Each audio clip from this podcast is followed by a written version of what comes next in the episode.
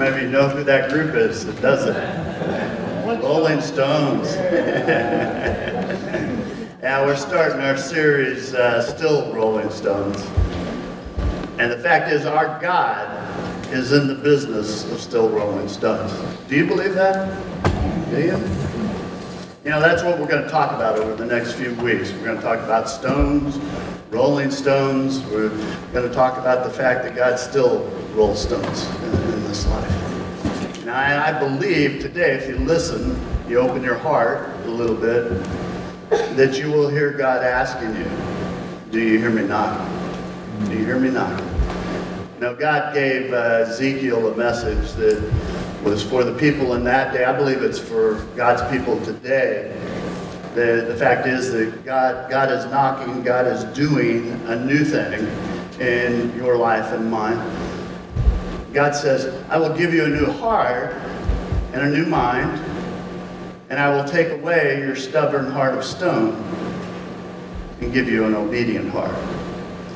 See, I believe that God is always working that God is always working to give us new hearts and a new spirit, that He, takes our hardened heart and gives us a very tender and responsive heart. But it's a process and it happens over time.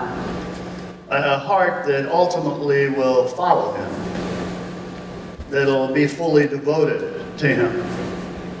And I believe it's a heart that leads us to worship, that it's a heart that reminds us who, who we are and who He is. It's a heart that allows you to change. It changes how you live, what you value. It changes where, where you spend your time, your, your talents, your resources. And it is all a heart thing. Can you hear God knocking? Let, let me ask you something. What is the one thing that God desires that only you can give him. Do you know what it is? Because I'm going to guess most don't. That we don't know the answer, but the answer is worship. And the fact is, worship, as I think about it, they, is the thing that has profoundly marked me in my life. It has changed me. And in fact, it has transformed me. And that's what I want to talk about today. I want to talk about worship because our God, our Creator, wants to turn your heart of stone into a heart of obedience. You know, one day Jesus was uh, in the streets of Samaria and he was having a conversation with, with a woman and the story is recorded that he's talking to her about sin that's in her life. And then at a point, the woman realizes there's something very, very special about Jesus. And this, this conversation that didn't seem like a lot takes a turn. And they begin to discuss worship. And so she begins asking questions. She's trying to understand worship. And scripture says this it says, Jesus says, Yet a time is coming. In fact, it's come right now. When true worshipers will worship the Father in the Spirit and truth. They're the kind of worshipers the Father seeks. God is spirit, and his worshipers must worship in spirit and truth. See, worship is something that, that God seeks, God desires. And I was thinking about this. This happened years ago. My, my grandkids uh, were little at the time, and uh, they would invade our house like for the weekend. And when I say invade, they invaded. And uh, I remember Ethan, he, he was about five, somewhere around there. And it, he's always been very uh, self conscious. And Yet he liked to sing. The thing is, he didn't want anybody to hear him. He didn't want anyone around. He just but you'd catch him once in a while, like, oh, oh, somebody saw me or heard me. But one day we got in the car and they would all ride home with me, and we had a, a deal that we would just jam out. I'd turn the stereo up full blast and we'd listen to worship music. we were listening to the song Chainbreaker. And I, I look in the mirror and I can see Ethan in the back, and I mean, he's singing his heart out. Now, we got home, we were getting lunch, we gathered around the table, and uh, his brother, who was probably about three at the time, he, he volunteered to have prayer. And so he starts praying. Well, Ethan, he's like, whoa, whoa, whoa, wait, wait, wait, wait, I'm not ready, I'm not ready. And so he gets himself all in a, in a mood for, for prayer. And this, this was strange because uh, Ethan had always kind of resisted prayer. And he would, he would sit quietly, but usually he had his eyes open, he's watching everybody, and you go, well, how do you know that? Well, because I would peek once in a while. and I, I would see him. And uh, so now I've freaked some of you out because you're like, oh, better be careful. I didn't know the pastor peeked during prayer. He may be watching us. So. But anyway, Ethan, he folds his hands, he bows his head, and he goes, I'm ready to pray now. And in a voice that really would have made a mouse seem like he was creating ruckus, uh, Dason prays, and he's like, God is good. God is great. Let us thank him for our food. Amen. Now, on the surface, you're going, really? Doesn't seem like a big deal to me. Doesn't seem like anything extraordinary. I will tell you, it still makes me smile. And, and most important, I know that day the creator of this universe smiled. God took notice of that moment, that shift in his life. Why is worship important? Well, I'll give you a couple of reasons. Well, first of all, there is a war going on in this world for your worship. Uh, I mean, it is being waged. And this is a war that's been going since the beginning of time. You know, the Old Testament, the book of Isaiah, we, we see how the war started. You know, it, it started long before we existed. You know, Scripture says there, there was an angel.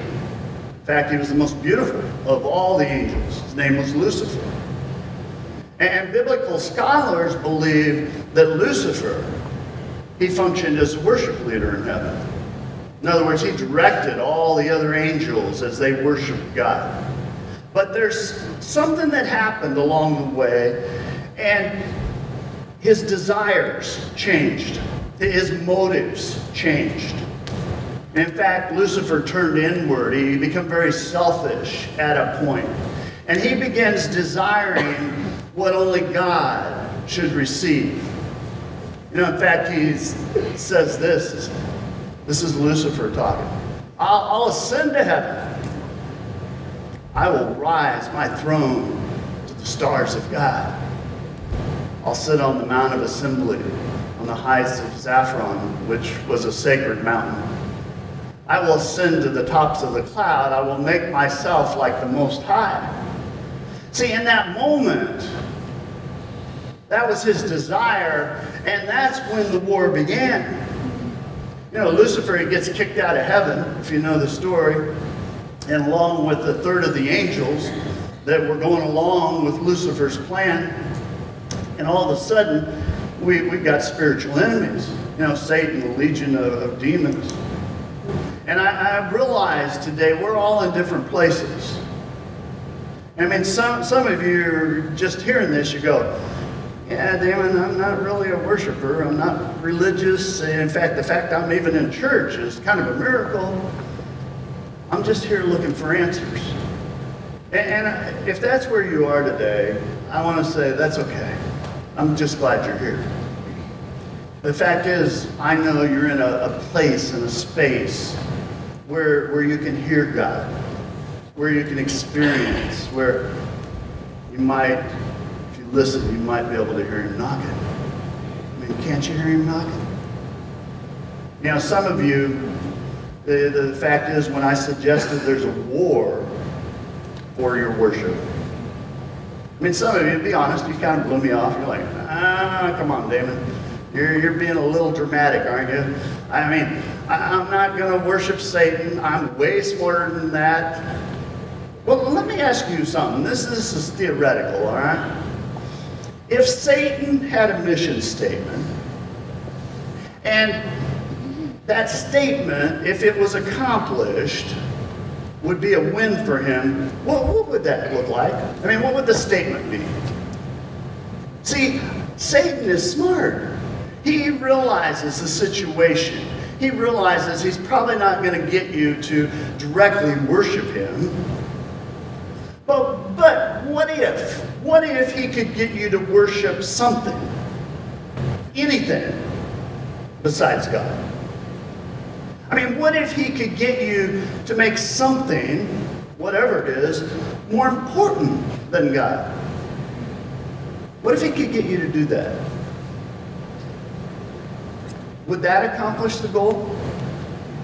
See, he's smart, he's sly. We all worship something. The question is, what do you worship? You know, whatever, whatever's number one in your life, that's what you worship. You know, for some, it would be we worship ourselves. You know, this, this life's about me. It's about my desires. It's about my wants. It's about my image. And so it's really easy, especially in our culture, to become very selfish, very self absorbed. And, and don't misunderstand me, because I know people want to take things and run with it. There is nothing wrong with wanting things. There's nothing wrong with wanting to look good. There's nothing wrong with watching out for your, your interests, okay? But when it becomes an obsession, when it becomes the most important thing, well, that's a problem. You know, some of you, if you were honest, the fact is you worship your kids. And this one's an easy one to do. You know, the fact is you love them, you want the best for them, you want to give them things that you didn't have. Does that sound familiar? You know, want to give them more, more, more, more, more. But some go overboard here. You get involved in so many things under the sun. In fact, for some of you, you do not feel like you're a good parent. And unless you are ran ragged, you know, unless you run every weekend. You know, the fact is, your life revolves around your kids to the point that you get consumed. And I would argue it's went too far. You know, the fact is, you, you end up worshiping. You know, for some, it's this little thing. We worship this. You know, this, this keeps us tethered, doesn't it, to our jobs? We ignore our families and stuff because got, got to take care of this stuff. You know, it keeps you distracted. You know, with media, games. The, some, some spend so many hours on this thing, a lot of meaninglessness, you know. Oh, look at this video. It, it's a dog barking. Can you send that to me, please? Yeah, yeah. but here's the deal. This little device, for some of you, you're willing to sacrifice your marriage, your relationships, your health, this little thing has so much power. And it means so much to us. I mean, for some, we, we worship money, worship things. You know, life's all about my next acquisition. What can I get? Again, nothing wrong. There's nothing wrong with things. There's nothing wrong with money.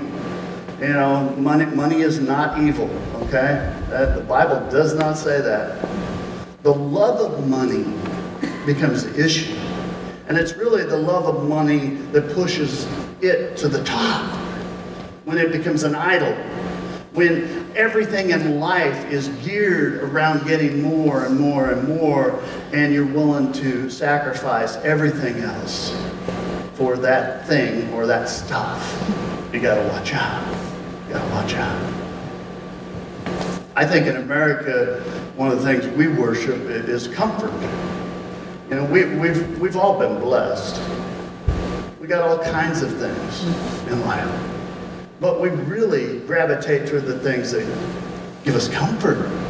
And in fact is, if you're not careful, pretty soon life becomes all about comfort. You know, it's, it's the recreational escapes. It's the fun fixes. It's getting more things. It's being able to chill out and just, just be self-absorbed. And life can very easily become all about me. Me, me, me, me, me. And we get distracted and we get reduced to, I just want to be comfortable. That doesn't work for me. I don't like that. Uh, friends, I could spend all morning on this one, but the fact is, this world's full of all kinds of diversions and comfort fixes, and I will tell you, most of them are very fleeting, very fleeting. And I would guess that some of you are going, yeah, I'm not sure that's really an issue. Well, let's see if this sounds remotely familiar, okay? You come home, had a stressful day at work, you plop down in your oversized chair in front of an oversized box, click, click, click, click, click. Your little kids come in. Will you watch me? Will you play, do something with me? Hey, I'm chilling out. Just, just go play. Click, click, click, click, click. Spouse comes in. Hey, can we talk about whatever? Ah, it's, it's been a hard day. It's been a hard day. I, I just want to unplug. See, comfort first. You, you will miss opportunities that you will never, ever get back in your life if you're not careful. I mean, let's be honest for a moment. I mean, for some of you, the, the fact is, church attendance is kind of hit and miss. And the fact is, it takes effort, doesn't it? To get up in the morning, be here. It, it's harder than plopping down in the chair and watching TV. And so what happens is people aren't connecting with God, but those same people, they have not missed one episode of The Bachelor or The Masked Singer or, you know, and don't, don't go, well, I don't watch those. Boy, fill in the blank. You know, because the fact is, some of you go, oh, that's just silly. I'd never do that. Don't miss my point here. What is the thing you are willing to set God aside for. Everybody worships something. What is worship? Well, here's the definition of worship for you worship is giving worth or value to something and placing it above everything else. You know, worship is giving your heart to something or to someone. You know, worship is giving priority to something or someone and placing it above everything else in your life. And friends, there is a war going on for that worship. And again, the things I just talked about, they're, they're all they're all good. I mean, there's nothing wrong with them in and of themselves, okay? But when you allow them to edge out and push God out, and take that first place in your life above God, you've got a problem. You know, Exodus 20, it's when uh, Moses, he gets the Ten Commandments. And if you know the, the Ten Commandments, the, the first commandment, before God says, hey, don't murder anybody, don't commit adultery, don't lie, that, that kind of stuff, before anything else, God, God says this. He says, you shall have no other gods Little g, by the way. You shall have no other things before me. You shall not make for yourself an image in the form of anything in heaven above, or on the earth beneath, or in the waters below. You shall not bow down to them or worship them, for I, the Lord your God, am a what? jealous Jealous God. See, God's ringing a big bell here. I mean, can you hear it? You shall not put anything before me. I mean, why God say that? Well, he tells us why. He says, I'm a jealous God. And God knew that if, if we didn't get this thing right, that it would destroy, the fact is, it will ruin your life. How many of you remember uh, Cracker Jack? You know, that, that was like my favorite snack food as a kid. You know, it's that little cardboard box. I still like it in the cardboard box. You know, it's filled with caramel corn and like two or three peanuts, you know. when you open the box, what do you look for first? The prize, yeah. I understand they prize out now, but that's, yeah, that's what I said. But there was always a prize when I was growing up. My, my, my brother and I, we would uh, get Cracker Jacks and we'd look for the prize. And I can remember when my brother would get a better prize than me, I was kind of bummed out. And I, I would think, I want that. I want what he's got. Well, one time I gave my grandkids, they didn't know what Cracker Jacks were. And so I bought them Cracker Jacks again. They were, they were pretty small. And uh, so I'm telling them about that I had this when I was about their age. And they, I was telling them about the prize and everything. So when they got their box, what they do? They tore into the box to try and find the prize, you know. And I, I remember Dason, he, he got this, this little cardboard bumblebee that you put on top of a pencil and you do one of these and it looks like it's flying and, and everything. But uh, Ethan and Bella, uh, they both got history quizzes. okay, when you're a little kid, history quiz is not very cool. Dason, he's playing, he's twirling his bee and, and it was so funny because I, the, the other two are like, I wish I had that, Grandpa. Why didn't I get that? You know, and I, I just laughed because I thought, things don't change, do they? God says, I'm a jealous God. Friends, that is a huge statement. I mean, God says, I'm jealous. I mean, what's that mean? Well, see, when God sees you obsessing over this or that, whatever it is. When you move something above God, God looks at that and goes, I really want that attention. I really want that time. I really want that affection. Jealousy. Who or what is sitting on the throne in your life? Not sure? Here's what I challenge you to do. Just say a prayer and ask God this week. Just say, God, show me what it is that I idolize. Show me what I am worshiping. God, show me what I have put above you, before you. And then be honest with yourself.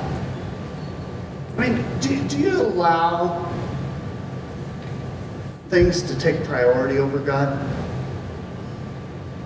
What, what is it that you spend more time thinking about? What do you spend more money on? What, what is it that you give your total heart to? What, what is it that you allow to consume you? I mean, what is it? See, there's a war. There's a war for your worship. And the question is, who's winning the war? I mean, is God? Or is it something else in your life? Friends, you were created to worship. Deep in your DNA, there is a desire to worship something. It's part of our God given design. God created you, He created you in His image so that he could have a relationship with you, so that he could love you, so, so that you could love him and worship him. It's why we exist.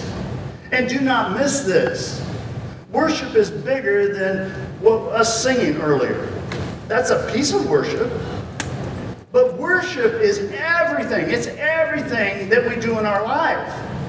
You know, there's a story that's found in Luke 19, and it's about some followers of Jesus Christ. And they're people like us. They're, they were people that were struggling. They, they were trying to raise families. They were trying to make a living.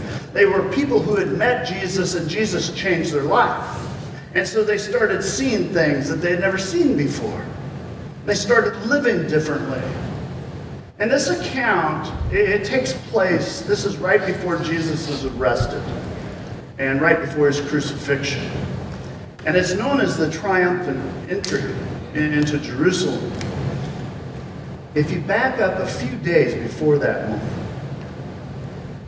Jesus has just raised Lazarus from the dead. When Jesus arrived in Bethany, Lazarus had been dead for about four days. He's already been buried, he's been placed in a tomb. Scripture says there's a stone at the entrance to the tomb. And if you read the story, Jesus commands some of the people around him to remove the stone, roll it away. And then it says that Jesus prayed, and in a loud voice, he says, Lazarus, come out. And guess what? He did. It was a miracle. And the news of that miracle, it spread. Again, the miracle took place in Bethany. It's two miles from Jerusalem.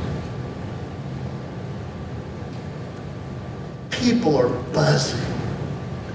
The news is all over Jerusalem at this point. Did you hear about Lazarus? Jesus rose him from, he walked out of the grave. And so people are gathering in the streets because they hear Jesus is going to come to town. They're waiting for Jesus to arrive. And when Jesus enters Jerusalem and he's riding on a colt, people are worshiping him. They're waving palms. They're throwing their garments on the ground, on the street, and they're shouting, Hosanna! Blessed is the King who comes in the name of the Lord. And in that day, what they were doing with the palms and throwing their clothes out on the ground and crying, Hosanna, it's what they did if a king would arrive. That's how cities would receive a king, to show honor. Friends, Jesus isn't just a king. I mean, he's the king of kings. And people are worshiping him. And the Pharisees, the religious leaders of that day, they do not like what's going on. They want it all shut down. Scripture says this says some of the Pharisees in the crowd said to Jesus, Teacher, rebuke your disciples. In other words, tell them to stop it. This has got to stop now. And Jesus says, I tell you, if they keep quiet, these stones here, these over here, they will cry out. I mean, he's echoing similar scripture in the Old Testament where they talk about the stone walls would cry out in worship. You know, creation cries, creation declares God's glory. You know, one way or another, friends, God will be worshiped. And if we fail to worship, if we fail to worship God with our lips and with our voice and with our lives, if we ignore that, the reason we were created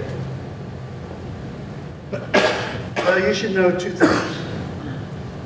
First of all, worship will still happen. If we don't worship, well, guess what? The stones will cry out. Creation already declares God's glory, but creation will put a voice to it if we don't. The other thing you should know is that one day when we take our last breath, the other side in eternity, we will all stand before God's throne. And every knee will bow, and every tongue will confess. And so here's the question. The question is not, will you worship? The question is, will your worship be too late? Now, I'm going to say this one more time. Worship is bigger than what we do on Sunday morning. Worship is more than us just lifting our voice in song or prayer. It is everything that you and I do with our lives. Now, I want to narrow things for a moment, just a moment. When we get together, like we did this morning, I mean, what's our purpose? What, what are we trying to accomplish? I mean, if, if we realize there really is a war for our worship, and we acknowledge that we are created to worship, the question comes what part do we play? How many of you have ever been to a concert? How many of you were going to go to a concert that's been canceled? You know? Yeah, how many of you have ever been to a play at the Fabulous Fox? Okay, or something like that, right? So we all, we all, what I want you to think is it's a lot like what we have here. You know, you have a stage, you have seating, and so wherever it was that you were, there are really two key components in that venue that you were in. You know, first you have the audience. You know, let's pretend, you know, we're at the Fox, all right? And, and for, for a moment, you, you've come to see Cats or Hamilton or whatever. So where you sit, you're the audience, right? And the second component is the performers or the cast. And, and you would usually find them where I am, right? In, in the spotlight, so to speak. You know, every time I step out here, I spend a lot of time I pray about, I try and think about how to best communicate a message. And I know that uh, I may get one opportunity to reach somebody for Jesus Christ. May never get the opportunity again. I realize when I step out here, eternity's in the balance for some people. But I also realize you have a lot of power out there. I mean, the fact is, you can get bored, you can get preoccupied, you can get up and leave if you decide to. My, my intent on a Sunday morning is to inspire you, to challenge you, uh, disrupt you a little bit, so to speak. But I do all that in an effort to get you to grow in your faith, to get you to grow in your relationship with God. Now, having said that, forget everything I just said, okay, about audience performer. Because when we gather on Sunday morning, like we did earlier. You have never been and you will never be the audience. All of this is not about you. You are in the cast. All of us are. We are the cast. We are a cast of worshipers who worship for an audience of one. And friends, when you realize that paradigm and you make the shift and you go, oh, wait a minute, I'm the worshiper, God's the audience, well, you'd probably never be late to worship again. And because you realize you're an audience of one, that you're not the audience, but you're performing for an audience of one, that it's not all about you, that you are a worshiper, when you realize that it changes everything. Changes your attitude, changes the way you look at things, it, it changes the way you even feel about stuff. You, you don't go, uh, you know, I ain't get anything out of that. What a waste of a morning, you know. I, I, I really don't care for that song. No, you, you begin to shift. You know, in other words, you, you won't come here expecting to receive something from God. You will, Okay? God will knock, God will move in your life. You won't come here expecting to even hear from God, although you will.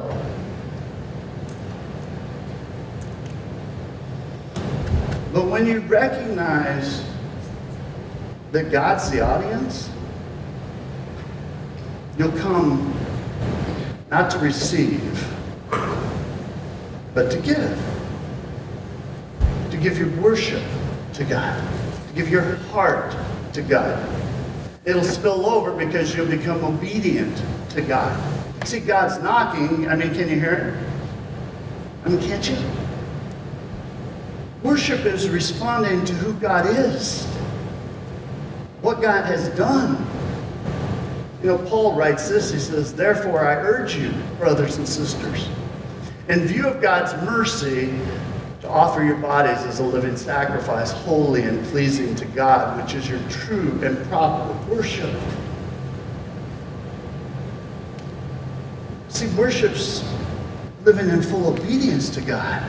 In view of God's mercy, in view of what God has done and who God is, in view of God's love, in view of the fact that God sent his only Son, Jesus Christ, to, to pay the debt for you, in view of the fact that God forgives you over and over and over again, in view of the great things God's done in your life, in view of the good things that God has provided and given to you, in view of God's mercy.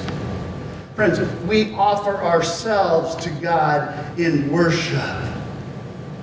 See, one of, one of the most dramatic pictures of worship is in the book of Revelation. You know, John, John has a vision. I don't fully understand the whole vision, but I know that he has a vision of heaven. And he begins to describe what it's like. And he says there were four creatures gathered around the throne of God. And uh, there's a lion, an ox, and an eagle. I don't fully understand that part. But he says there was also a man or a person. Scripture says day and night without ceasing, they sing, Holy, holy, holy, Lord God, the Almighty, who was and is and is to come. And they just keep worshiping. I mean, it's a picture of never ending worship. Next few verses it says, When the living creatures give glory and honor and thanks to the one who's seated on the throne who lives forever and ever, the 24 elders fall before the one who is seated on the throne and worship the one who lives forever and ever. They cast their crowns before the throne, singing, You are worthy, O Lord, and our Lord and God, to receive glory and honor and power, for you created all things, and you and by your will they exist and were created. Here, here's what, I, what hits me when I, when I read that. I do not know who the 24 elders are. I don't know how they became elders in heaven, but they did. But what I do know is they were probably very spiritual beings, probably powerful. Every time the creatures around the throne are singing, Holy, Holy, Holy, Scripture says these 24 elders take their crowns. You know what a crown is, right? It's a symbol of authority. It's a symbol of power. This is who I am. I'm the king. And they take the crown off their head and they cast them, they lay them down before the throne of God, before God. And they sing and they worship God.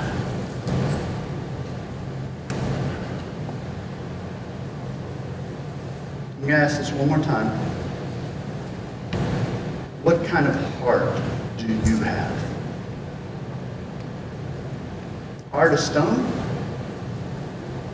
heart that's resistant or a heart of obedience? And let, let me say this.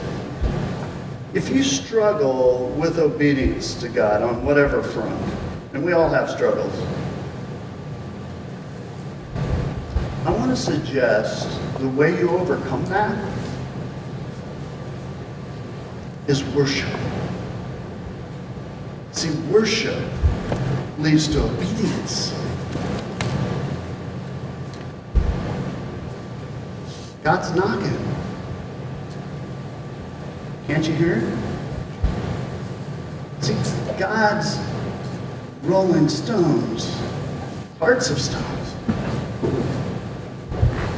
He's changing them. Close with this. It's what we started with. It's a promise from God. I, I'll give you a new heart, new mind, and I'll take away your stubborn heart of stone and give you a heart, an obedient heart. We're going to have prayer teams down front this morning. If you need prayer, let them pray for you. Let, let's stand and we'll, we'll have prayer time.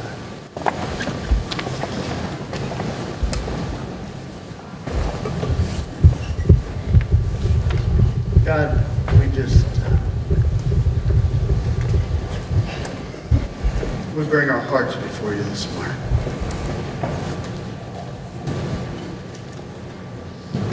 God, we're fully aware there's pieces of our heart that are, are like stone. We're resistant. We're hard. God, I pray that your Holy Spirit just breathe into us. That we would hear you, that we would acknowledge we need to be obedient, that we need to take a new way, a new step. God, I pray that uh, we'd all just take an honest assessment and acknowledge whatever it is that we've put above you. More importantly, God, give us the strength to get things shifted, changed, and put you at the very top. So there is no question. God, you are worthy of our worship. You're worthy of our praise. You're worthy of that first spot in our life. God, I pray that we would be your people, that when others look, that there'd be no second guessing, that they would know you are the most important thing to us. God, I pray that you would continue to be with those that are struggling. God, that you would be with the situation in this world and health of people, and God, that you would just use us to point people to you, Lord. God, we thank you for this day. We thank you for the opportunities you lay before us. We give you the glory and the praise as we worship this morning. It's in Christ's holy name we pray. God's people said.